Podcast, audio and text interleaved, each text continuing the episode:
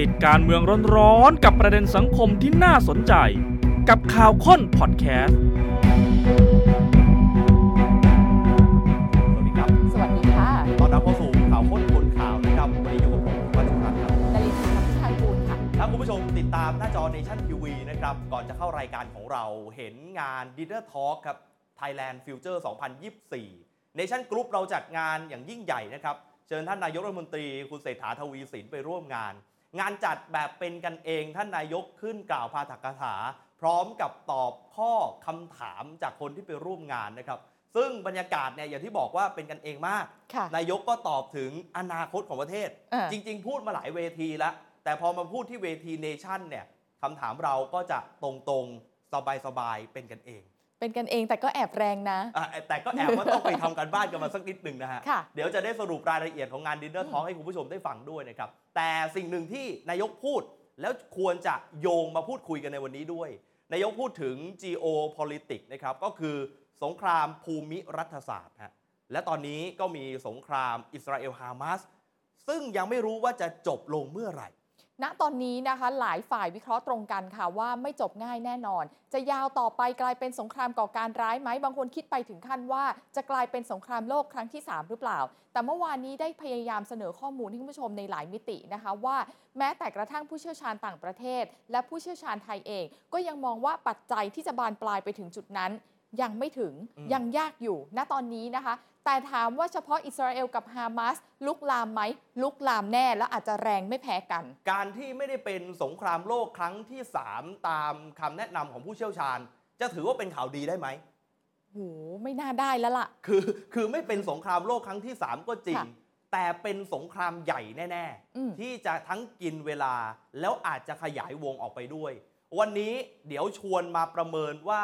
หน้าตาของสงครามที่จะออกต่อจากเนี้ย ค่ะ หรือคำฮิต ๆ ช่วงนี้ใช้คำว่าฉากทัดเนี่ยนะ ใช่ มีสักกี่ฉากทัด จะไปไกลแค่ไหนนะคะ เรารวบรวมมาให้รวมถึงมีข้อมูล Exclusive ครับ ถ้าเราพูดถึงว่าความพยายามในการช่วยเหลือตัวประกัน อืม วันนี้คุณผู้ชมจะได้เห็นตัวอย่างของชาติอื่นที่เขาท ครับ ำและเขาทำแบบที่เราไม่คาดคิดเลย มีเงินมีทองมาเกี่ยวข้อง มีการข่มขู่มาเกี่ยวข้องด้วย แล้วเราเนี่ยทำอย่างเขาได้หรือเปล่า คือพอดูสิ่งที่เขาทำเนี่ยมาย้อนคิดคำพูดที่นายกเศรษฐาพูดว่าเราทำทุกทาง อืม คำว่าทำทุกทางของนายกเศรษฐาเนี่ยใช้วิธีเหมือนที่เพื่อนบ้านเขาใช้กันไหม ค่ะ เหมือนเขามีบทเรียนให้เราแล้ว แต่เราได้เรียนรู้จากเขาหรือเปล่า อืม เพราะอย่าลืมว่า 19 คนนะตอนนี้เนี่ยพ่อแม่แรงงานไทยที่ถูกจับเป็นตัวประกันนะครับ ค่ะ จะถึง 20 วันแล้วตอนนี้เขาก็ชะตากรรมลูกเขาเป็นยังไงเขายังไม่รู้เลย เราไม่เคยเห็นการพูดถึงตรงนี้เลย มีแต่ อืม ข่าวที่ออกมาว่าทิศทางบวก มีแต่ข่าวที่ออกลอยๆมาบอกว่าอ่ะเดี๋ยวจะได้รับการปล่อยตัว ครับ แต่ยังไม่เห็นเลยอะสิ อืมเอาละครับภายใต้สิ่งที่เป็นข่าวดี ว่าจะไม่มีสงครามโลกครั้งที่ 3 แต่มันมีข่าวร้ายซ่อนอยู่ ว่าสงครามจะลุกลามบานปลาย ลองดูข้อมูลเรานะคะคุณผู้ชมสรุปมาให้เห็นแล้วค่ะ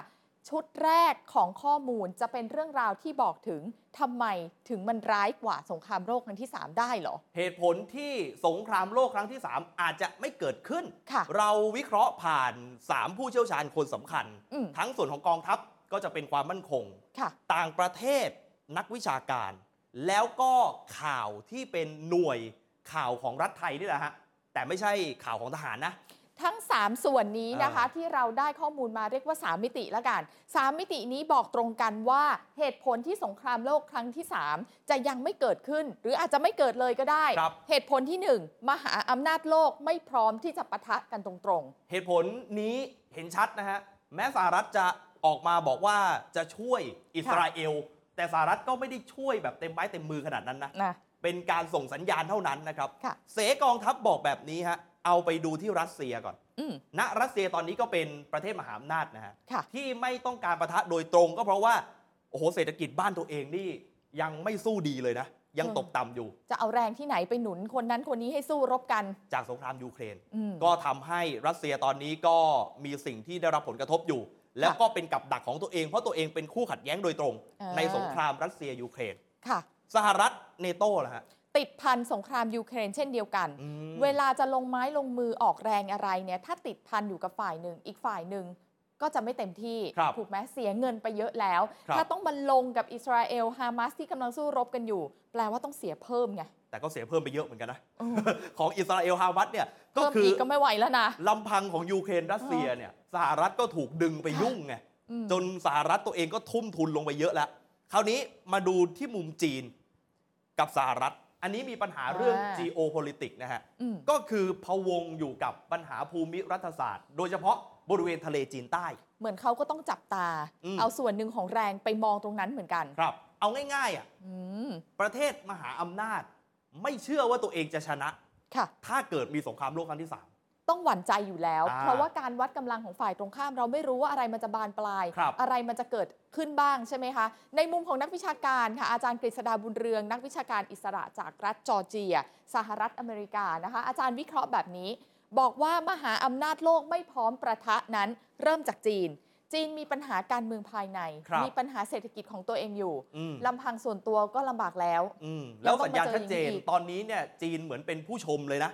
นั่ง ค่ะ ดูสิ่งที่มันเกิดขึ้นอ่ะ อยู่ห่าง ไม่ได้เอาตัวเองไปยุ่งเหมือนสหรัฐเลยนะ ๆใช่เลย รัสเซีย ฝึกแล้วก็เกณฑ์ทหารไม่ตรงเป้า อ๋อ เป็นเรื่องของกำลังพลของเขาแล้วล่ะ ฮะ เศรษฐกิจก็ย่ำแย่อยู่แล้วด้วย อาวุธยุโทโธปกรณ์ขาดแคลนหนักมาก จะ ฮะ ลงไปเล่นเกมไม่ไหวแล้ว แม้ตัวเองจะมีหัวรบนิวเคลียร์ อืม แต่ศักยภาพกองทัพภายใน ไม่ไหว ยังอ่อนแออยู่ ค่ะ คราวนี้ด้านของผู้นำหน่วยข่าวของรัฐที่ไม่ใช่ทหารที่เรา ค่ะ ไปคุยมา ก็มองรัสเซียกับจีนแบบนี้นะฮะ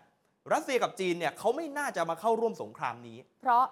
พื้นที่สู้รบมันอยู่ในตะวันออกกลาง มันไม่ใช่พื้นที่เขา ใช่ฮะ ไม่ใช่เขตทั้งอิทธิพลของเขา เออ แล้วก็ไม่ใช่สิ่งที่เขาจะได้ผลประโยชน์ด้วยนะ ไม่ได้ต้องการ ถ้าเข้าไปยุ่งก็เปลืองเปล่า ต่างกับสหรัฐ ๆอ๋อ เพราะสหรัฐยังพึ่งพิงประเทศผู้ส่งออกน้ำมัน อ่าใช่ ก็จำเป็นที่จะต้องไปรักษาผลประโยชน์ตรงนั้นด้วย แต่สหรัฐเนี่ยภาพพจน์เสียหายไปเยอะ อ๋อ จา แน่ ก นอน การที่ประกาศออกมาเลยว่าขอยืนเคียงข้างอิสราเอล ครับ ก็คือพออิสราเอลเข้าภาพพจน์เสียเนี่ยสหรัฐเขาก็โดนไป ด้วยไง ก็โดนด้วย แล้วช่วงหลังพยายามจะมาแก้ภาพลักษณ์กู้ จุดยืนในแง่ของสิทธิมนุษยชน พยายามจะบอกว่าอย่าให้เกิดความรุนแรงเลย แต่ เออ ก่อนหน้านั้นประกาศยืนข้างเขานะ ครับ บอกว่าอย่าไปรบกับเลบานอนนะ เอออ อย่าไปเปิดศึกเคียงคู่ ค่ะ แต่สิ่งเหล่านั้นเนี่ยภาพลักษณ์ก็เสียหายไปแล้ว อืม สำหรับสหรัฐจึงมองว่าเขาคงไม่อยากจะทำล้ำลึกไปมากกว่านี้ อ่า สำหรับโจไบเดนนะ นี่คือการถอดความคิดของมหาอำนาจที่ ครับ ไม่พร้อมจะเข้าร่วมวงให้มันบานปลายกลายเป็นสงครามโลกครั้งที่ 3 จริง อืม ๆ แต่มันไม่ใช่แค่เหตุผลเดียวค่ะ เมื่อสักครู่เหตุผลที่หนึ่งก็คือมหาอำนาจไม่ อ่า พร้อม เหตุผลที่สองคือ คู่สงครามที่เป็นโลกฝั่งมุสลิม พวกประเทศอาหรับใช่ไหม เขาก็ไม่ได้เป็นเอกภาพนะ หมายถึงว่าถ้าเขาจะรวมตัวมุสลิมทั้งหมดแล้วก็มาสู้กันอีกฝั่งหนึ่ง ครับ ไม่ได้ เพราะว่าเขาจะรวมกันไม่ได้เขาไม่มีเอกภาพ คุณผู้ชมคิดภาพสงครามโลกครั้งที่สอง อ่ามี มีฝ่ายอักษะสัมพันธมิตร ค่ะ โอ้อันนั้นเขาเหนียวแน่นกัน อ่าถูก เขาถึงสู้รบปรบมือกันได้ แต่เอาเนี่ยถ้าเรามองว่าเป็นปัญหาเกี่ยวกับชาติที่เป็นศาสนามุสลิมด้วยเนี่ย อืม เขาก็ไม่ได้เหนียวแน่นกันมาก ค่ะ เสกองทัพบอกว่าสถานการณ์นี้เนี่ยเหมือนเป็นปัญหาของอิหร่านนะ อืม แม้จะเกิดขึ้นระหว่างฮามาสกับอิสราเอล แต่อิหร่านก็ลงทุนลงแรงไปแล้ว ยืนอยู่ฝ่ายเดียวกับฮามาสไปแล้ว ถ้าเราเปรียบเทียบกับซาอุซึ่งเป็นชาติมุสลิมเหมือนกัน อืม ซาอุแทบไม่ออกตัวเลยนะฮะ ซาอุอยู่นิ่ง อยู่นิ่ง อืม ๆ ยังต้อนรับไทยเราได้อยู่เลย ๆ แล้วมันจะรุนแรงได้ยังไงในเมื่อเขาไม่ฮึ่มกันแบบ ใช่ โอ้โห เสกองทัพก็เลยมองว่าฝั่งมุสลิมยังไม่ได้เป็นเอกภาพมาก ส่วนอาจารย์กฤษดามองแบบนี้ค่ะ อาจารย์อธิบายว่า ฝั่งจีน รัสเซีย เกาหลีเหนือ อิหร่าน ไม่ได้รวมตัวกันเป็นฝ่ายเดียวแบบเหนียวแน่น อ่า คือยังไม่เห็นภาพนั้นยังไม่มีความแนบแน่นของทั้ง 4 ชาตินี้เลย คือถ้าเรามองว่าสหรัฐจะมากลายเป็นผู้นำของอีกฝั่งหนึ่งเนี่ย อ่า แล้วถ้าเรามองว่าประเทศซึ่งน่าจะมีแนวทางตรงข้ามกับสหรัฐ อย่างจีนรัสเซียเกาหลีเหนือ หรืออิหร่านเนี่ย ถ้าจะสู้ต้องรวมตัวกัน แต่เขาไม่ได้ ยั อยาง ก ไม่ จะ เห็น รวมตัวกันขนาดนั้น ไม่มีภาพแบบนั้น และถ้ามองไปถึงเหตุผลที่จะทำก็ยังไม่มากพอ ความพร้อมของทั้งหมดเหล่านี้ก็ไม่มากพอเช่นเดียวกัน และอิหร่านถ้าเกิดเขาอยากจะร่วมสงครามตัวเองเนี่ย อืม คือตัวเขาก็ต้องได้รับผลกระทบพอสมควร เขาถึงยอมจะไปร่วมสงคราม ก็อารมณ์ว่าต้องโดนก่อนน่ะ โดนโจมตีหรือยัง อันนี้ยังเป็นคำถามสำคัญ อืม ถ้าร่วมสงครามก็จะไม่ได้รับการสนับสนุนจากชาติมุสลิมที่เหลือ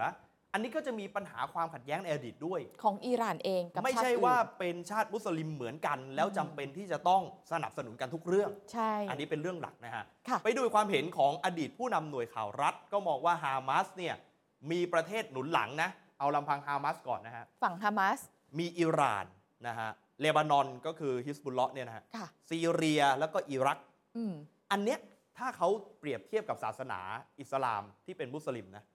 นิกายของเขาคือนิกายชีอะ สำคัญมากเลยนะ เพราะว่ามุสลิมเนี่ยมีหลายนิกายนะ ครั คะ บ เพราะฉะนั้นเนี่ยความแนบแน่นจะเกิดขึ้นระหว่างนิกายเดียวกัน อืม นอกเหนือจากประเทศที่บอกไป ประเทศอื่น ๆ ที่อยู่ในภูมิภาคตะวันออกกลาง อย่างซาอุ หรือแม้แต่กระทั่งประเทศที่อยู่รอบ ๆ อ่าวเปอร์เซียนะคะ กา ป ตาร์ รา อย่าง กฏ เงี้ย ว่าเขาคือนิกายซุนี อืม คนละนิกายกัน มันก็กลับมาที่คำเดิมว่าเขาไม่ได้แนบแน่นกันขนาดนั้น ครับ ถึงแม้ว่าจะต่อต้านอิสราเอล แต่ก็ไม่ใช่เนื้อเดียวกัน แล้วที่สำคัญคือนิกายซุนนีเนี่ย ถ้าสมมุติว่าไม่ได้สนับสนุนนิกายชีอะอย่างเต็มตัว ค่ะ นิกายชีอะก็ได้รับผลกระทบนะ เพราะนิกายซุนนีส่วนใหญ่เป็นประเทศร่ำรวย อ๋อ ผู้ส่งออกน้ำมันอย่างกาตาร์รอบอ่าวเปอร์เซียเป็นต้น อืม เพราะฉะนั้นเนี่ยลำพังเฉพาะชาติที่เป็นมุสลิม แต่คนละนิกาย ก็ยังมองว่า ใช่ ไม่ได้จะเห็นตรงกันแบบนั้น กลมกลืนกันไม่ได้ มันก็เลยยากนะคะ ที่สงครามครั้งนี้จะกลายเป็นสงครามโลกครั้งที่ 3 มีข้อสังเกตในภาพรวมต่อเนื่องนะครับ เป็นข้อสังเกตในภาพรวมสำหรับสิ่งที่อาจจะไม่เกิดขึ้นเป็นสงครามโลกครั้งที่ 3 หรอก ด้วยเหตุผลในภาพรวมแบบนี้นะครับ อืม สงครามเขาบอกว่าเปรียบเทียบกันได้ไหม อ่าอ่า ฮามาสอิสราเอลกับรัสเซียยูเครน ไม่ได้ เหตุผลเพราะ ในบริบทและในรายละเอียดไม่เหมือนกัน มันคนละฉากกระทัดกัน ครับ หมายถึงว่าจุดตั้งต้นและปลายทางของเขาอะมันเทียบกันไม่ได้ อืม รวมไปถึงถ้ามองกาซากับอิสราเอลที่สู้รบกันอยู่นะคะ คู่สงครามของเขาเนี่ย ปรากฏว่าทั้งสองก็ไม่ใช่มหาอำนาจ ถู ค ก รับ ต้องไหม ใช่ อยู่ติดกันสู้กันนะคะ ไม่ใช่มหาอำนาจที่มีหัวรบนิวเคลียร์ อ่าถ้าเป็นเอ่อยูเครนรัสเซีย รัสเซียเขามีประเทศที่เป็นมีหัวรบนิวเคลียร์ อืม นะฮะแล้วก็ฮามาสอิสราเอลเนี่ยไม่ใช่มหาอำนาจในระดับโลกขนาดนั้น ใช่ ถ้าจะไปเทียบกันก็คนละฉากทัศน์ ใช่ สหรัฐครับ มีข้อสังเกตเกี่ยวกับสหรัฐก็คือแม้หนุนหลังอิสราเอล ปรามไปพร้อมกันด้วยนะ ถึงแม้จะบอกว่ายืนเคียงข้าง แต่ก็ห้ามปราม อืม ว่าอย่าทำอะไรเกินเลยนะ อย่างที่เราบอกไปให้โจมตีฉนวนกาซาแบบคำนึงสิทธิมนุษยชน ค่ะ หรือแม้แต่กระทั่งบอกว่าอย่าไปเริ่มโจมตีเลบานอนก่อน ใช่ ไม่ให้อยากขยายวงสงครามออกไป เหตุผลลึกๆที่สหรัฐเองได้ประโยชน์จากภาพนี้นะคะ ก็คือภาพลักษณ์ของตัวเองในเวทีโลกเนี่ยดูดี ครับ คือเข้ามาเพื่อมาปราบไม่ให้สงครามมันไปไกลและความสูญเสียมันมากเกิน อืมถ้าเราจับตาในพื้นที่อย่างทะเลเมดิเตอร์เรเนียนทำไมสหรัฐถึงส่งเรือรบไปขนาดนั้น คือการส่งเรือรบไปไม่ได้หมายความว่า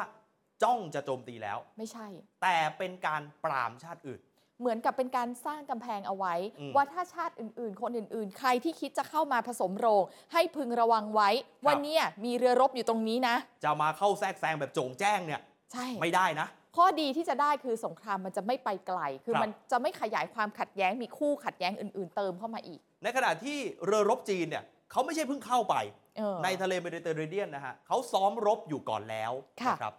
ถ้ามาดูที่มุมของรัสเซียและจีน ก็เหมือนตอนนี้นะ ผมบอกเลย จีนก็เป็นผู้ชม อืม รัสเซียปูตินก็เป็นผู้ชมนะฮะ อาจจะชมอย่างพอใจก็ได้ พอใจกับสถานการณ์นี้ด้วยเหตุผลเพราะสหรัฐเขาถล่มลึกลงไปแล้ว อืม แล้วจะไปติดกับดักสงคราม อืม แล้วมันจะไปสอดคล้องกันก็คือ ตอนที่สหรัฐติดกับดักสงครามยูเครนรัสเซียเนี่ยสหรัฐก็เพลียงพล้ำไปเยอะ ถ้าคราวนี้สหรัฐมาติดกับดักตะวันออกกลางด้วยเนี่ยมันก็จะทำให้ความสัมพันธ์ของสหรัฐกับประเทศผู้ส่งออกน้ำมันที่อยู่แถบตะวันออกกลาง ค่ะ พลอยได้รับผลกระทบไปด้วย เพราะฉะนั้นจีนกับรัสเซียก็จะเป็นคนได้รับผลประโยชน์หรือไม่ไปเข้ากับแนวทางที่ว่าเขาจะเขย่าระเบียบโลกใหม่ อ่ะเขาจะเปลี่ยนแปลงระเบียบโลกใหม่ อ่า ให้ตัวเขาเนี่ยมามีอำนาจมากขึ้น เพราะฉะนั้นเขาก็เป็นผู้ชมที่ดี อืม อย่างที่ย้ำกันไป คราวนี้ครับสิ่งที่จะบอกต่อก็คือนี่เป็นเหตุผลสรุปภาพรวมว่าสงครามโลกครั้งที่ 3 อาจจะไม่เกิดขึ้น แต่สงครามใหญ่เนี่ยมันจะมา ไม่ใช่สงครามโลกครั้งที่ 3 แต่ใหญ่จากกรณีฮามาสอิสราเอลนี่แหละ ลองไปดูถ้าเราจะวิเคราะห์ภาพฉากทัศน์ของสงครามอิสราเอลฮามัสที่หลายคนก็ถามอยู่ในใจว่าจะจบกันได้ยังไง จบแบบไหน แล้วจะจบเมื่อไหร่ อืม ลองไปดูเราเรียงลำดับฉากทัศน์เนี่ย ค่ะ จากระดับที่รุนแรงน้อย ไปสู่ระดับที่รุนแรงมาก โอเค และไม่มีใครอยากให้เกิดขึ้นนะ การเรียงลำดับ 5 ฉากทัดนี้นะคะ เป็นการวิเคราะห์ของอดีตหัวหน้าหน่วยความมั่นคงค่ะ ครับ เขาอยู่ในทีมที่ปรึกษาของผู้ใหญ่ในบ้านในเมืองของเราณตอนนี้ด้วยนะคะ เรียงลำดับให้เห็นเดี๋ยวเราไปช้าๆนะ อืม จะได้ค่อยๆทำความเข้าใจนะคะ ฉากทัดที่หนึ่งเบาก่อนเลยนะ ครับ อิสราเอลโจมตีกาซาอย่างหนัก โจมตีเข้าไปในฉนวนกาซาเลย เพื่อไม่ยอมให้ปาเลสไตน์กลับเข้ามาในพื้นที่คือเข้าไปยึดเอาไว้ อืมไอ้คำว่าเบาที่เราพูดถึงเนี่ย ไม่ได้หมายถึงความสูญเสียในแง่ของการโจมตีในพื้นที่นะ อืม แต่เป็นการขยายวง ใช่ คือเป็นความเบาในแง่ว่าไม่ขยายวงไปไกลมาก ค่ะ หนึ่งก็คือพูดง่ายๆ อิสราเอลชนะ อืม ชนะแล้วกระชับพื้นที่ได้ ค่ะ แล้วก็กันไม่ให้ปาเลสไตน์เข้าไปในพื้นที่เลยนะ แต่มันไม่ใช่ว่าปรับปรับมันจะทำได้ทันทีนะ อืม อาจจะต้องค่อยๆ แทรกซึมเข้าไป อาจจะใช้เวลาเป็นปีก็ได้ แล้วพื้นที่นั้นก็จะกลายเป็นพื้นที่ ใช่ สู้รบ หรือหลายปีก็ได้ ก็เป็น อืม พื้นที่ความขัดแย้งไป ครับ ความสูญเสียอาจจะไม่ได้มากถึงขั้นที่แบบราบคาบเป็นหน้ากลองแบบนั้น อ่าเพราะฉะนั้นฉากทักที่หนึ่งนะอิสราเอลชนะ ยึดครองพื้นที่ฉนวนกาซาได้ อ่า สองคือเหมือนมีการเพิ่มการประนีประนอมเข้ามาหน่อยหนึ่ง อ่าอ่า อิ อ่า สราเอลชนะก็จริงนะ ค่ะ แต่จะตั้งรัฐปาเลสไตน์ให้เขาปกครองตามความต้องการของเขา ใน อืม แง่ของอาจจะมีเป็นพื้นที่ศักดิ์สิทธิ์ที่ ค่ะ อยากให้ชาวปาเลสไตน์อยู่ตรงนั้นเนี่ยแต่รัฐบาลที่อิสราเอลตั้ง อาจจะเป็นรัฐบาลที่อิสราเอลคุมได้ด้วย อื้อหือ อ่า แต่ว่าอย่างเงี้ยก็ไม่รู้ว่าชาวปาเลสไตน์ที่อยู่ในพื้นที่เขาโอเคหรือเปล่านะ มีการติ่งท้ายว่าฉากทัศน์ที่สองเนี่ยอิสราเอลกับสหรัฐอยากให้เป็นแบบนี้ เพราะเขาคุมได้ไง อ่า ต่อให้มีรัฐบาลขึ้นมาอ่ะอาจจะถูกใจปาเลสไตน์หรือไม่ถูกใจก็แล้วแต่ แต่ในท้ายที่สุดขึ้นมาในรูปแบบของรัฐบาลละ ครับ อ่ะระดับโลกยอมรับมีรัฐบาล แต่อิสราเอลคุมอยู่ไง อ่าในภาพฉากฉากหน้าที่แสดงต่อสังคม อืม โลกก็คือ เรายอมให้คุณปกครอง อ่า ในพื้นที่ของคุณ แต่ฉันก็คุมอยู่นะ เออแต่อาจจะใช้คนของตัวเองหรือเปล่านะครับ ใช่ค่ะ คราวนี้ลองขยับไปดูฉากทัดซึ่งตั้งแต่ 3 เป็นต้นไปเนี่ยไม่มีใครอยากให้เกิดแล้วนะ ใช่ เพราะตั้งแต่ 3 เป็นต้นไปเนี่ยจะกระทบประเทศอื่นละ แต่ก็มีมุมมองของประเทศอื่นหลายประเทศที่มองว่าไม่อยากให้เกิดแต่คิด และกังวลว่าจะเกิด โดยเฉพาะฉากทัดที่ อันที่ 3 นี้ละค่ะ อันที่ 3 นี้อิสราเอลบุกภาคพื้นดิน 3ฮะ เข้าไปเลย ทหารเข้าไปนะคะ แล้วผสมโรงด้วยอิหร่าน เลบานอน โจมตีอิสราเอลอีกทีหนึ่ง อืม เห็นไหมว่ามันเริ่มมีตัวละครอื่นๆเข้ามาละ ครับ ในระหว่างที่อิหร่าน เลบานอนโจมตีอิสราเอล สหรัฐก็หนุนอิสราเอลอีกทีนึง ก็พูดง่ายๆ ตอนนี้คุณผู้ชมเห็นคำขู่ไหม อ่า คำขู่อิสราเอลบอกเลบานอนคุณอย่าทำกับทหารเรานะ ถ้า อ่า คุณทำเดี๋ยวเราจะโจมตี ค่ะ เลบานอนก็บอกว่าคุณอย่าโจมตีฉนวนกาซ่ามากไปกว่านี้นะ เดี๋ยวผมจะโจมตีคุณ เนี่ยมันเป็นคำขู่ที่สุดท้ายถ้าเขาขู่กันแล้วเขาทำแบบนั้นจริงเนี่ย หมายถึงว่าเส้นที่ขีดกันเอาไว้ต่างคนต่างขู่เนี่ยมันถูกข้ามไป ถ้าเขาก้าวข้ามไป มันจะ อ่าก ก ลายเป็นสงครามฉากทัดที่ 3 เนี่ยฮะ และทีนี้มันกระทบกับทุกคนไง เพราะว่าวิกฤตราคาน้ำมัน เกิดตอนขึ้นนี้มาแล้ แน่ วไง นอน พุ่งแน่นอนพุ่งไกลกว่านี้อีกนะคะ อืม ความตึงเครียดในตะวันออกกลาง ครับ ระหว่างหลาย ๆ ประเทศที่เข้ามาเป็นตัวละคร อืม ตรงนี้ล่ะค่ะที่บอกคุณผู้ชมว่าประเทศที่ไม่เกี่ยวข้อง กังวลว่าจะถึงจุดนี้ในวันหนึ่ง ครับ คราวนี้ขยับลงมาก็คือจะแรงมากกว่านั้นฮะ อืม สมมุติว่าสงครามมันยืดเยื้อ แล้วเปิดศึกรอบด้านกันเหมือนฉากทัดที่ 3 จริง ๆ เนี่ยฮามาสร่วมมือกับฮิสบุลเลาะของเลบานอน อืม ต่อสู้ด้วยวิธีการที่เรียกว่าก่อการร้าย นี่คือยิงระยะยาวเลยนะ ก่อการร้ายเนี่ยมันเกิดได้ทุกที่ อืม ไม่จำเป็นต้องอยู่เฉพาะในพื้นที่สงคราม ค่ะ IS อาจจะฉวยโอกาสตรงนี้มาเข้าร่วมเป็นผู้ก่อการร้ายด้วยไหม โอ้โห แล้วปฏิบัติการแบบนี้เนี่ยในทางรัฐศาสตร์เขาเรียกว่า lone wolf คือกระจายไปในประเทศพันธมิตรที่อยู่ฝั่งตรงข้าม ก่อเหตุด้วยตัวเองคนเดียว โดยที่หาข้อมูลยากมากนะคะ คือถ้าทำเป็นขบวนการก่อการร้ายเนี่ยเวลาเขาเข้ามาในประเทศ จะมีสายข่าวพอที่จะแจ้งเตือนกัน อืม หน่วยข่าวทหารหน่วยความมั่นคงก็สามารถที่จะเข้ามาพอจัดการได้ แต่ถ้าทำเองคนเดียวเนี่ย ครับ เราจะไปสืบจากไหนอะ นั่นเลยฮะ เป็นกลุ่มก่อการร้าย โอ้โหน่ากลัว ที่จับต้นชนปลายไม่ถูก ค่ะ แล้ว 5 เนี่ย ฉากทัศน์ที่ 5 คุณผู้ชมไปพร้อมกัน เมื่อสักครู่ก็คือ เกิดปฏิบัติการ lone wolf ละอย่างน้อยสักฮามาสฮิสบุลเลาะและ IS ค่ะ แต่คราวนี้ถ้ามันขยายวงไปมากกว่านั้นเนี่ยมันจะไม่ได้เกิดแค่ในอิสราเอลและสหรัฐละ อืม มันจะไปเกิดในประเทศพันธมิตรของชาติฝั่งตรงข้ามด้วย อย่างเช่นสหภาพยุโรป อ๋อ อ่า อันนี้มันจะแรงมากขึ้นเลยฮะ แล้ว ค่ะ สิ่งที่มันตามมาก็คือสงครามก็ขยายวง อืม ราคาพลังงานคือปรับตัวสูงมาตั้งแต่จากทัศสามแล้ว และการก่อการร้ายเกิดขึ้นแบบทั่วโลกคุณผู้ชมคิดภาพนะ อยากจะไปเที่ยวปารีส อยากจะไปเที่ยวยุโรป เพิ่งทราบข่าวว่าเขาเพิ่งก่อการร้ายกัน อืม ก็ไม่ เรา ไป จะอยากไปไหม ก็ไม่อยากไป อ่า นั่นแหละคือผลกระทบที่จะเกิดขึ้นในฉากทัศน์ที่ห้า อ๋อ เพราะฉะนั้นชาติที่เป็นฝั่งตะวันตกเนี่ย จะต้องมารับสิ่งที่เกิดขึ้นเหล่านี้ ใช่ บรรยากาศมันจะเกิดความหวาดกลัวไปทั่วทุก ทั่วโลก มุมโลก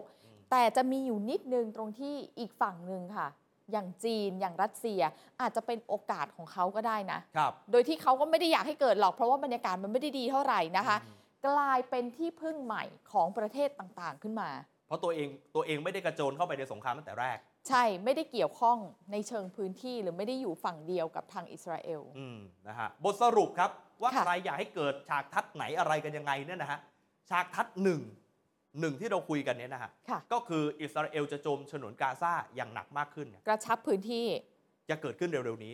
จะเกิดขึ้นเร็วๆนี้ โอเค เหตุผลเพราะอะไร เพราะนายกก็บอกแล้ว ค่ะ นายกบอกว่าเราเชื่อมั่นเลย ม สองถึงสามวันเนี่ยมันจะแรงกว่านี้ อืม นายกพูดมาเอง นายกของไทยเนี่ยนะฮะสองถึงสามวันจะแรงกว่านี้ ก็เลยชวนคนไทยกลับบ้านไง อืม เพราะฉะนั้นเนี่ยการโจมตีฉนวนกาซาจะแรงขึ้น คือฉากทัศน์ทีหนึ่งจะเกิดขึ้นแน่ ค่ะ ๆ ฉากทัศน์ที่สองก็คือจะทิ้งช่วงออกไป แล้วเป็นเป้าหมายที่อิสราเอลสหรัฐต้องการ ความพยายามจัดตั้งรัฐบาลขึ้นมาโดยที่อิสราเอลเอาอยู่ อืม คือคุมได้นะคะ ครับ จัดตั้งรัฐบาลในพื้นที่ของฉนวนกาซาอิสราเอลในความคิดของเขาเนี่ยเขาก็จะโจมตีไปเรื่อยๆทำสงครามไปเรื่อยๆ จนกว่าจะมั่นใจว่ากำจัดฮามาสออกไปได้จริง ครับ ๆ จนกว่าจะถึงเวลานั้นมันจะเกิดอะไรขึ้นบ้าง หรือมันจะใช้เวลายาวนานแค่ไหน มันก็จะเป็นไปตามนั้น และปลายทางคือการสถาปนารัฐบาลที่ควบคุมได้ อันนี้เหมือนเรามาคลี่แผนอิสราเอลให้เห็นเลยนะ ในชุดความคิดของอิสราเอล ว่าเขาจะเป็นแบบนั้น แต่คราวนี้ความเป็น ค่ะ ไปได้ที่หลายคนมองก็คือ ก่อนจะถึงฉากทัศน์สองอ่ะ ที่ ที่ มีรัฐบาลอะนะ ที่คุมพื้นที่ได้อ่ะ อืม ฉากทัศน์สามมันอาจจะมาถึงก่อนหรือเปล่า ฉากทัศน์สามวนกลับมาดูอีกทีค่ะ บุกภาคพื้นดิน อิหร่านเลบานอนโจมตีอิสราเอลสหรัฐหนุนอิสราเอล แล้ววิกฤตเรื่องราคาพลังงานจะเกิดขึ้นกับพวกเรา ใช่ เพราะแต่ละฝ่ายก็ฮึมฮึมๆกันอยู่ตอนนี้นะฉากทัศน์สามอาจจะมาถึงก่อน แล้วหลายคนให้คะแนนกับอันนี้ว่าอาจจะเกิดขึ้นจริง แล้วพอฉากทัศน์สามเกิดขึ้น ฉากทัศน์สี่ก็จะตามมา อืม ต่อสู้ด้วยการก่อการร้าย ครับ เพื่อสกัดคือกลุ่มก่อการร้ายเนี่ยไม่อยากให้มีรัฐบาลที่อิสราเอลเข้ามาคุมไง อ่าเขา ส ก็ กั ต้ ด อง ไม่ให้เกิดอันที่สองอีกที เขาก็ต้อง หนึ่ มีแผนป่วนในพื้นที่อื่น อืม พูดง่าย ใช่ ๆนะครับอันนี้คือบทสรุปของฉากทัศน์ที่เราพูดถึงนะครับคราวนี้ครับสิ่งที่สำคัญก็คือไม่ว่าจะออกมาหน้าไหนตอนนี้นะฮะลำพังเอาเฉพาะว่าสถานการณ์อยู่แค่นี้เนี่ยโอกาสในการที่เราจะช่วยตัวประกันของเรา ตอนนี้คุณผู้ชมให้คะแนนกี่เปอร์เซ็นต์ เราทำข่าวทุกวันเรายังมองว่าเป็นเรื่องยากเลยนะ ใช่ ตัวประกันตอนนี้ 19 คนที่ยืนยันเอาไว้ เรามาดูกันหน่อยถอดรหัสว่า สิ่งที่ชาติอื่นเขาช่วยตัวประกันของเขาเนี่ยเขาทำกันยังไง ค่ะ แล้วไทยเราเองได้เรียนรู้จากเขาบ้างไหม ลองดูข้อมูลที่เรามีนะคะ มันเป็นภาวะที่เรียกว่าตึงเครียดคู่ขนาน ครับ กับภาวะสงครามที่เกิดขึ้นนะคะ วิกฤตเรื่องของการช่วยเหลือตัวประกันเนี่ยแหละ อืม ฝั่งรัฐบาลไทยพยายามจะบอก ล่าสุดก็บอกบอกว่าอาจจะมีข่าวดี เรื่องช่วยตัวประกันไทย ครับ อันนี้คือสิ่งที่สื่อสารออกมาสู่สาธารณะ แต่ปรากฏว่าลึกๆแล้วถ้าได้คุยกันหลังใหม่ อืม ทีมงานที่เป็นทีมไทยแลนด์อ่ะ ครับ แต่เขาไม่ใช่หน่วยงานรัฐนะคะ อืม อาจจะเป็นทีมข้อมูลหรืออะไร เขากระซิบมาว่าข่าวดีแน่เหรอ คือเขาตั้งข้อสังเกต เราใช้ตัวอย่างจากการปล่อยตัวประกัน อืม 2 คนของ ค่ะ สหรัฐ หรือล่าสุดก็คือเป็นชาวอิสราเอลที่นับเอ่อที่มีสัญชาติสหรัฐด้วยก็คือคนสองสัญชาติ ค่ะ ไม่กี่คน แล้วรัฐไทยก็ประโคมข่าว บอกนั่นเป็นสัญญาณที่ดี ที่จะได้รับการช่วยเหลือตัวประกันไทยด้วย อืม เขาเลยตั้งข้อสังเกตไงว่า เอ๊ะมันมันเปรียบเทียบกันได้หรือ เขาทำงานประสานกับหลายฝ่าย เพื่อ ครั ที่ บ จะคลี่คลายวิกฤตตัวประกันนะคะ แล้วก็ถอดรหัสปัญหา หรือว่าจุดอ่อนก็ได้ของประเทศไทยเนี่ยมากางให้เห็นกันว่าเหล่าเนี้ย อื มันจะทำให้เราไปสู่เป้าหมายในการช่วยตัวประกันทั้งหมดอย่างปลอดภัยได้จริงหรือเปล่า อืมเหตุผลตอนนี้ที่การเดินหน้าเรื่องการช่วยตัวประกัน ยังไม่ได้สำเร็จผลนั้น เขาวิเคราะห์กันแบบนี้เลยว่า ค่ะ เรื่องแรกนะฮะไทยยังไร้เอกภาพ ไร้เอกภาพในแง่ไหนหนึ่งก็คือในแง่การตัดสินใจ อ่า คือการตัดสินใจในวิกฤตสงครามแบบเนี้ยดูเหมือนยังไม่กล้าเสี่ยงหรือเปล่า เพราะว่าเป็นมือใหม่ อืม มือใหม่ทั้งนายก มือใหม่ทั้งทีมงานที่อยู่ข้าง ค่ะ ๆ คือเน้น safety first ปลอดภัยเอาไว้ก่อน แล้วพอรัฐบาลบอกปลอดภัยเอาไว้ก่อน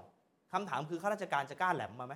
ใครจะกล้าคะ ข้าราชการก็จะเสนอแต่สิ่งที่ปลอดภัย มีข่าวมาตั้งนานแล้วนะคะ ว่าในวงประชุมเนี่ยไม่ค่อยมีใครจะกล้าพูดอะไร ครับ ทั้งหน่วยงานความมั่นคงหรือทหารเวลานั่งประชุมแบบบูรณาการเนี่ยแหลมออกไปก็ไม่รู้ว่ามันจะเป็นผลแบบไหน อื ไม่อยากเสนอเพราะว่าตัวของข้าราชการเองก็อยากปลอดภัยเช่นเดียวกัน ครับ แล้วเรื่องนี้คือใหม่มากจริงๆฮะ ค่ะ ใหม่แล้วก็ใหม่อย่างเดียวไม่พอฮะ ใหม่แล้วเจอปัญหารุมเร้าโอ้โหเมื่อสักครู่นายกก็โดนคำถามนี้ไปเยอะเลยนะที่เวทีเนชั่น อืม บอกโอ้ท่าน 2 เดือนเนยท่านเจอปัญหารุมเร้ามากมาย จริง แล้วท่านเจอรุมเร้าแล้วท่านเป็นมือใหม่ด้วย มันเลยทำให้การตัดสินใจนั้น อาจจะมีเขวๆกันบ้างหรือไม่ ตัวท่านนายกเศรษฐาเองต้องยอมรับนะครับว่ามาจากภาคธุรกิจ แม้จะมีเจตนาและความตั้งใจที่ดีอย่างไร ในแง่ของการทำงานความมั่นคง แต่สุดท้ายถ้าไม่มีประสบการณ์นะคือไม่รู้มือรู้ไม้คนที่จะใช้ อืม ไม่รู้ช่องทางที่จะเข้าไปแอคชั่นเนี่ยสุดท้ายมันก็ไปล้วงลูก หรือว่าดำเนินการที่มันจะได้รับเป้าหมายอย่างชัดเจนยาก ใช่ค่ะ รวมไปถึงการเมืองระหว่างประเทศที่เราได้เห็นผลลัพธ์ที่ท่านเดินทางไปพูดคุยเนี่ย เราก็จะเห็นเน้นไปที่เรื่องการค้าการเจรจาการลงทุนเรื่องของเศรษฐกิจนะ พอดิบพอดีว่าเกิดเหตุการณ์ฮามาสกับอิสราเอลมา ก็เลยเป็นงานหนักของรัฐบาลชุดนี้เลย เรื่องที่ 4 นี่เราพูดมา ตลอด ตั้งแต่เริ่มต้นตั้งรัฐบาล ใช่ เราตั้งข้อสังเกตอยู่แล้วว่าเอะรองนายกที่ดูความมั่นคงคือใคร ตอนนั้นน่ะยังไม่เกิดสงครามที่ฮามาสโจมตีอิสราเอลนะ แล้วเหลือเชื่อ แล้วเหลือเชื่อพอเกิดขึ้นปุ๊บ เราก็ยังไม่มีรองนายกฝ่ายความมั่นคงอยู่ดีค่ะ ก็เลยไม่ไม่มีการตัดสินใจที่เป็นเอกภาพคือลังเลในบางจุดว่า อืม ทำได้ไหม แล้วก็เกี่ยงกันรับผิดชอบ สุดท้ายก็ไปตกภาระอยู่ที่ท่านนายก ใช่ ต้องดูเรื่องความมั่นคงด้วย สถานภาพรัฐบาลอันนี้เป็นสิ่งสำคัญเลยฮะ รัฐบาลผสมไง คือเขาไม่ได้รวมคืออาจจะพูดแบบปรามาสเกินไป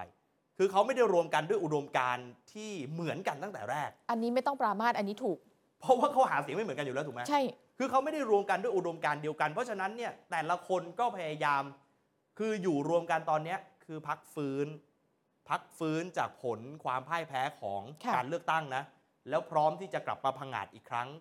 อะไรที่ทำผลงานได้ก็ทำ อ่า แต่อะไรที่ทำแล้วไม่ได้ผลงาน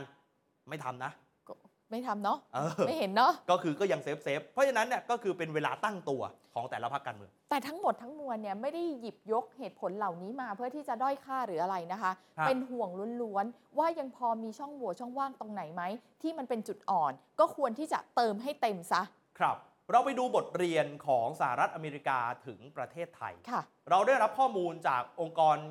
ตามที่ทำงานด้านสากลอย่างกาชาติสากล อืม และกาชาติของกลุ่มประเทศมุสลิมนะฮะ ค่ะ เขาบอกข้อมูลของเรามาครับ ใช้คำว่า Red Cross แล้วก็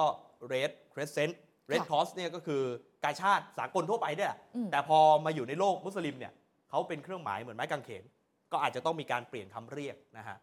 องค์กรช่วยเหลือด้านมนุษยธรรมเขาจะมีข้อมูลนะ ไม่นั้นเขาส่งรถต่างๆ ที่ไป ใช่ ช่วยด้านมนุษยธรรมไปไม่ได้หรอก ต้องบอกว่าข้อมูลที่ทางฝั่งสภากาชาติมีเนี่ยถือว่าเป็นข้อมูลที่ดีที่สุด เพราะว่าเขาอยู่ในพื้นที่ ครับ เจ้าหน้าที่ที่ลงออนสนามไปนะคะ เก็บข้อมูลจากพื้นที่จริง ก็คือข้างในฉนวนกาซาเลย เขาจะรู้ว่าใครอยู่ตรงไหนยังไง อืม แต่ละคนเนี่ยเจ็บป่วยไหมปลอดภัยหรือเปล่า ครับ ข้อมูลที่ได้มาแน่นอนไม่ร้อยเปอร์เซ็นต์ค่ะ แต่ก็การันตีได้ว่าดีที่สุดเท่าที่มีอยู่ อืม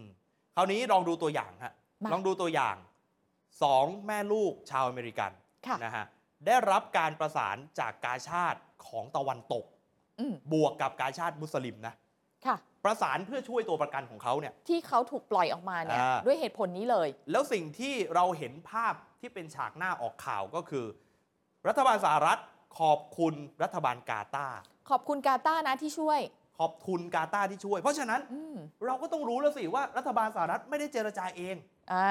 รัฐบาลสหรัฐใช้ประเทศกาตาร์ซึ่งประเทศมุสลิม ค่ะ ไปช่วยเหลือ แล้วเราก็เคยวิเคราะห์กันมาแล้วว่ากาตาร์เนี่ยเป็นประเทศที่อาจจะเป็นกุญแจสำคัญนะ ใช่ ในการช่วยเหลือกลุ่มเอ่อตัวประกัน เพราะกาตาร์นั้นเป็นผู้สนับสนุนเงิน อ่า ให้กับฮามาสด้วย เดี๋ยวอธิบายกัน แล้วสหรัฐเนี่ยก็ไม่ได้เขินไม่ได้อายกับการปิดบังเลยนะ ว่ากาตาร์ช่วย เพราะว่าเขาออกมาประกาศว่าเขาขอบคุณไง ครับ มันมีความหมายซ่อนอยู่ลึกๆนะ อ่าคือข่าวที่ ค่ะ ออกมาอย่างเช่นนิวยอร์กไทม์ก็รายงานนะฮะ อืม ว่ากาตาร์นะครับ ให้การช่วยเหลือสหรัฐ ค่ะ กาตาร์นั้นเป็นผู้สนับสนุนของฮามาสสนับสนุนหลักเลยอะหลักเรื่องเงิน ทั้งกลุ่มฮามาสที่ทำงานให้กับฮามาสใช่ไหม ครับ กลุ่มคน รวมถึงผู้นำฮามาสที่เป็นอดีตผู้นำนะคะ เพราะว่าเขาเนี่ยตั้งสำนักงานลี้ภัยที่กาตาร์ ให้เงินกองทัพ อ่า ดูแลให้ที่อยู่ผู้นำ ใช่ ทุกวันนี้ ใช่ไหม ก็อาศัยอยู่ในกาตาร์เนี่ยแหละ เพราะฉะนั้นเบื้องหลังของสิ่งเหล่านี้เกิดขึ้นมาจากมาตรการทางการเงินที่กาตาร์เนี่ยส่งเข้าไปให้กับฮามาส ทำไมกาตาร์ต้องช่วยสหรัฐ ทำไมกาตาร์ต้องช่วยเพราะสหรัฐไปกดดันเขา เขากดดันด้วยมาตรการทางเศรษฐกิจ เขาขู่ว่าเดี๋ยวจะคว่ำบาตร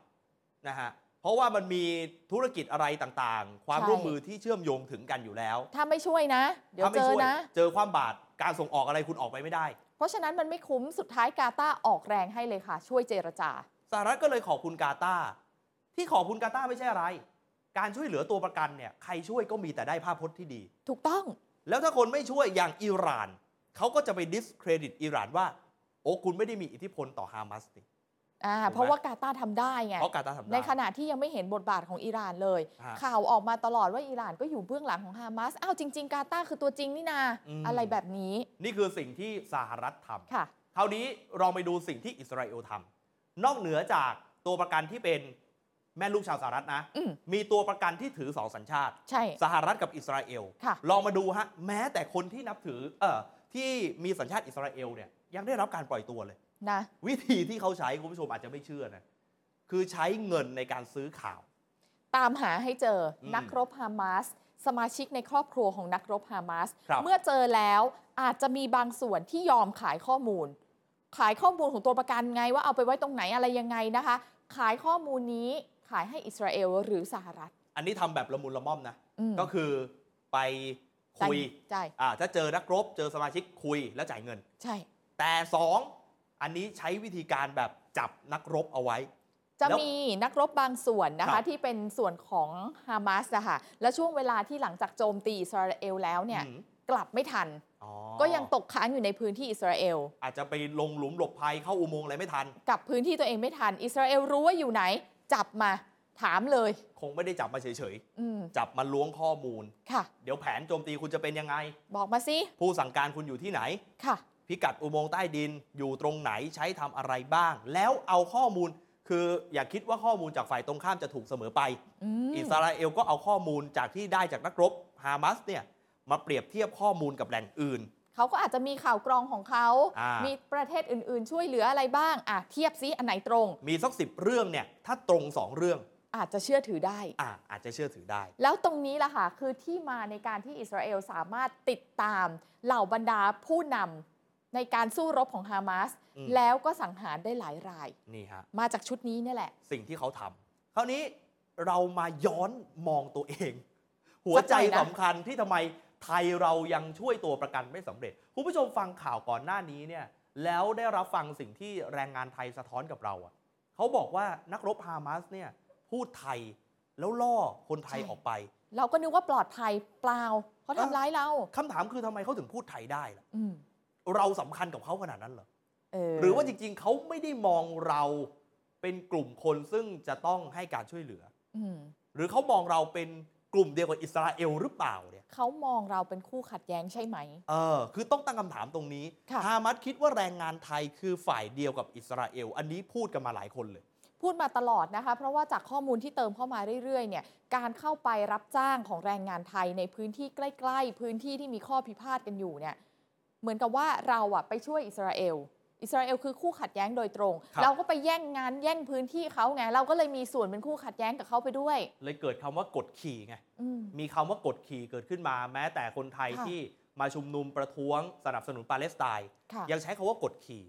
ถ้าเขามองว่าเราเนี่ยไปทำงานในพื้นที่ที่เป็นพื้นที่ขัดแย้ง แล้วเราเป็นพวกเดียวกับอิสราเอล เราเป็นส่วนหนึ่งในการกดขี่เขาหรือเปล่าเนี่ย ซึ่งนั่นแปลว่า เออเขา สิทธิพิเศษของแรงงานไทยไม่ได้เหนือกว่าแรงงานของอิสราเอลที่ถูกจับเป็นตัวประกันเลย แล้วที่จะย้ำอยู่ตลอดว่าเราเป็นผู้บริสุทธิ์นะทำไมเราถึงได้รับผลกระทบขนาดนี้เนี่ยฮามัสเขาอาจจะไม่ได้มองว่าเราเป็นผู้บริสุทธิ์หรือเปล่า เราต้องถามว่าสิ่งที่เราพูดออกมาว่าเราไม่ใช่คู่ขัดแย้งเนี่ยเราคิดเอง อืม คนเดียวหรือเปล่า อันนี้ไม่ได้ว่าแรงงานไทยนะฮะ อืม แรงงานไทยท่านเจอชะตากรรมที่หนักจริง ๆ ซึ่งเราก็เห็นใจอย่างมาก แต่อันนี้คือการตัดสินใจในภาพรวมของประเทศ ใช่ วิธีการที่อาจจะช่วยเจรจาได้ อันนี้เราก็ไปสัมภาษณ์มาว่า มันพอจะมีทางไหนไหมล่ะ ที่จะช่วยได้ เคยมีข้อเสนอออกมาแล้วนะคะ ต่อไปนี้คือสมการสมมุติค่ะ คือภาพถ้าเกิดขึ้นในลักษณะนี้ น่าจะเป็นทิศทางที่ดีในการช่วยตัวประกันไทย ครับ สมการสมมุตินี้กลางออกมาแล้ว ไทยเป็นไปได้ไหมว่าควรจะออกนโยบายเร่งด่วน ครับ แล้วก็สื่อสารนโยบายนี้ออกไปเลย ว่าเอาล่ะ หลังจากนี้นะ รัฐบาลไทยจะเริ่มถอนแรงงานในพื้นที่พิพาทออกมา โดยเฉพาะ รงที่อยู่ใกล้ ๆ กับฉนวนกาซา จนกว่าปัญหาต่างๆ จะได้รับการคลี่คลาย เราอาจจะบอกไปเลยก็ได้ว่า ถ้าเราถอนแล้ว เราไม่กลับไปอีกก็ได้ ถ้าคุณไม่พอใจ อ่า คุณบอกมาคุณจะเอายังไง หรือลดจำนวนลงอย่างรวดเร็วจนกว่าจะคุณพอใจอะ่ะ แต่ตอนนี้เราบอกว่าเรากลับมาชั่วคราวนะ อืม ให้คุยกับแรงงานด้วยเดี๋ยวเราจะกลับไปอีก ต้องถามว่าคนฝั่งนู้นน่ะเขาถ้าเขาเครียดแค้นเราจริง ๆ เขาจะ อืม โอเคเหรอ ไม่กลับเข้าไปอีกบอกได้ แล้วลดจำนวนให้เห็นอย่างมีนัยสำคัญ ค่ะ แสดงความเสียใจ ไม่ใช่เสียใจต่อการกระทำของใครเลย อืม คือยอมรับว่าเรามีส่วนในปัญหาของการกดขี่ ถ้าคุณคิดว่าเรามีส่วนไม่ว่าโดยตรงหรือโดยอ้อม เราเสียใจนะ ครับ สื่อสารออกไปแบบนี้ อดีตทูตทหารหลายประเทศที่อยู่ในพื้นที่สงคราม ค่ะ เสนอให้รัฐบาลออกมายอมรับปัญหาเสียที ว่า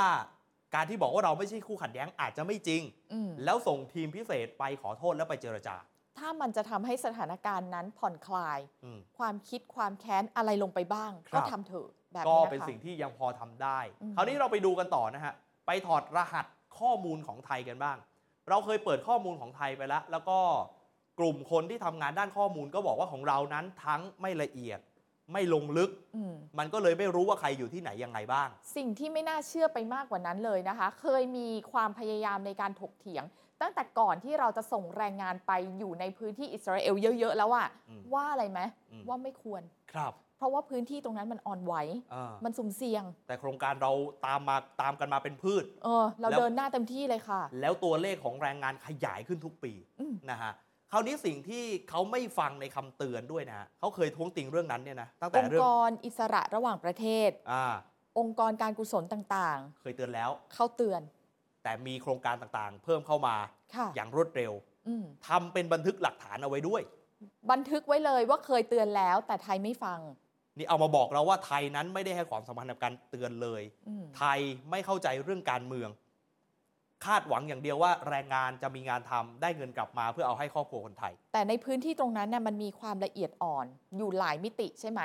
แล้วเหมือนกับว่าไทยจะมั่นใจว่าอิสราเอลอะเอาอยู่ อืม แล้วสุดท้ายมันมาเป็นแบบนี้ไง คือมั่นใจว่าอิสราเอลสามารถป้องกันความปลอดภัยได้อยู่ ใช่ แต่สุดท้ายไม่ได้เป็นแบบนั้น ค่ะ แล้วความละเอียดอ่อน โดยเฉพาะเรื่องความรู้สึกเนี่ยณตอนนั้นอาจจะไม่ได้ให้ความสำคัญเท่าที่ควร เออ ข้อมูลครับ เราไปดู ค่ะ ข้อมูลจากกองทัพอิสราเอลปิดท้ายนะฮะ ข้อมูลจากกองทัพอิสราเอลหรือ IDF บอกตัวประกันมี 222 คน อืม คือเราต้องติดจินตนาการอย่างนี้ ถ้าเป็นข้อมูลจากอิสราเอล เรา ค่ะ ต้องจินตนาการว่าอาจจะน้อยกว่าความเป็นจริง อ่า เพราะว่าไม่ใช่ข้อมูลจากฮามาสไง ค่ะ อิสราเอลบอก 222 คน เป็นชาวต่างชาติ 8-9 ชาติ เยอะนะ เด็กเนี่ย 30 คน ประมาณนี้ คนสูงอายุ 20 คน แต่เขาไม่ได้ยืนยันมานะคะ ทาง IDF เนี่ยคือเขาไม่ได้บอกว่าใน 222 เนี่ยเขานับจำนวนตัวประกันของคนไทยด้วยเลข 17 หรือเลข อืม 19 ยังไม่ชัดตรงนี้ ครับ เรามาดูเส้นทางไทม์ไลน์การปล่อยตัวนะฮะ ค่ะ สองแม่ลูกอเมริกัน 23 ตุลาคมได้รับการปล่อยตัว ใช่ 2 คนที่นับถือ 2 สัญชาติ สตรีชาวแคนาดา และสตรีชาวอิสราเอล ผู้สูงอายุทั้งคู่เลยเนาะ อ้างเรื่องเหตุผลเรื่องสิทธิมนุษยชนนะฮะ แล้วก็ปล่อยตัว ทั้ง 2 อันเนี่ยฮะ ด้านบนได้รับการประสานจากกาตาร์ด้านล่างได้รับการประสานจากกาชาติสากล ส่ง นะครับ ตัวออกมาที่ด่านราฟาทางใต้ อืมแล้วรายงานว่ารัฐบาลกาตาร์รัฐบาลสหรัฐกำลังเจรจาให้ปล่อยผู้ที่มี 2 สัญชาติ เฉพาะผู้ที่มีสองสัญชาติเลยเหรอ เพราะว่าเขาจะอเมริกันเดี่ยวๆเนี่ย อ่า นะฮะแล้วก็อิสราเอลที่เชื่อมกันจากกลุ่มอื่น อืม ๆ ซึ่งเราไม่รู้ว่าในนั้นมีไทยไหมนะ แต่ นโยบาย พอเขาบอกว่าให้แยกกลุ่มกัน แยกกลุ่มที่มีสองสัญชาติ เฉพาะอเมริกันอิสราเอล ครับ แยกออกมาจากตัวประกันประเทศอื่น ๆ เนี่ย อืม แต่นโยบายของอิสราเอลจริง ๆ เนี่ยเขาไม่ได้อยากให้แยกด้วยสัญชาติไง อ่า เขาอยากให้นับรวมให้หมดไง แต่ตอนนี้สหรัฐก็คือ คือมุมคิดของสหรัฐก็คือ เราหนุนหลังคุณนั่นแหละ อืม แต่ถ้ายังมีคนของเราเป็นตัวประกัน เราจะทำทุกวิถีทางในการช่วย คุณสังเกตไหมว่าเอาจริง ๆ การช่วยเหลือตัวประกันเนี่ยสุดท้ายเนี่ยเหมือนเราจะทำด้วยกันทั้งหมดนะ อืม แต่ลึกๆแล้วประเทศใครประเทศมันเขาก็ทำส่วนของเขาเองเหมือนกันนะ ซึ่งเขามีช่องทางที่จะทำ มันก็ต้องหา เขามีของที่จะทำแล้วเขา อ๋อ หาช่องทางทุกทางที่จะทำได้ ทั้งหมดทั้งมวลก็ยังย้ำคำพูดเทอรลินว่า ไม่ได้มาพูดเพื่อบั่นทอนการทำงาน ค่ะ ของรัฐไทย แต่มันมีสิ่งที่ต้องให้ความสำคัญมากขึ้นคำว่าทำทุกทาง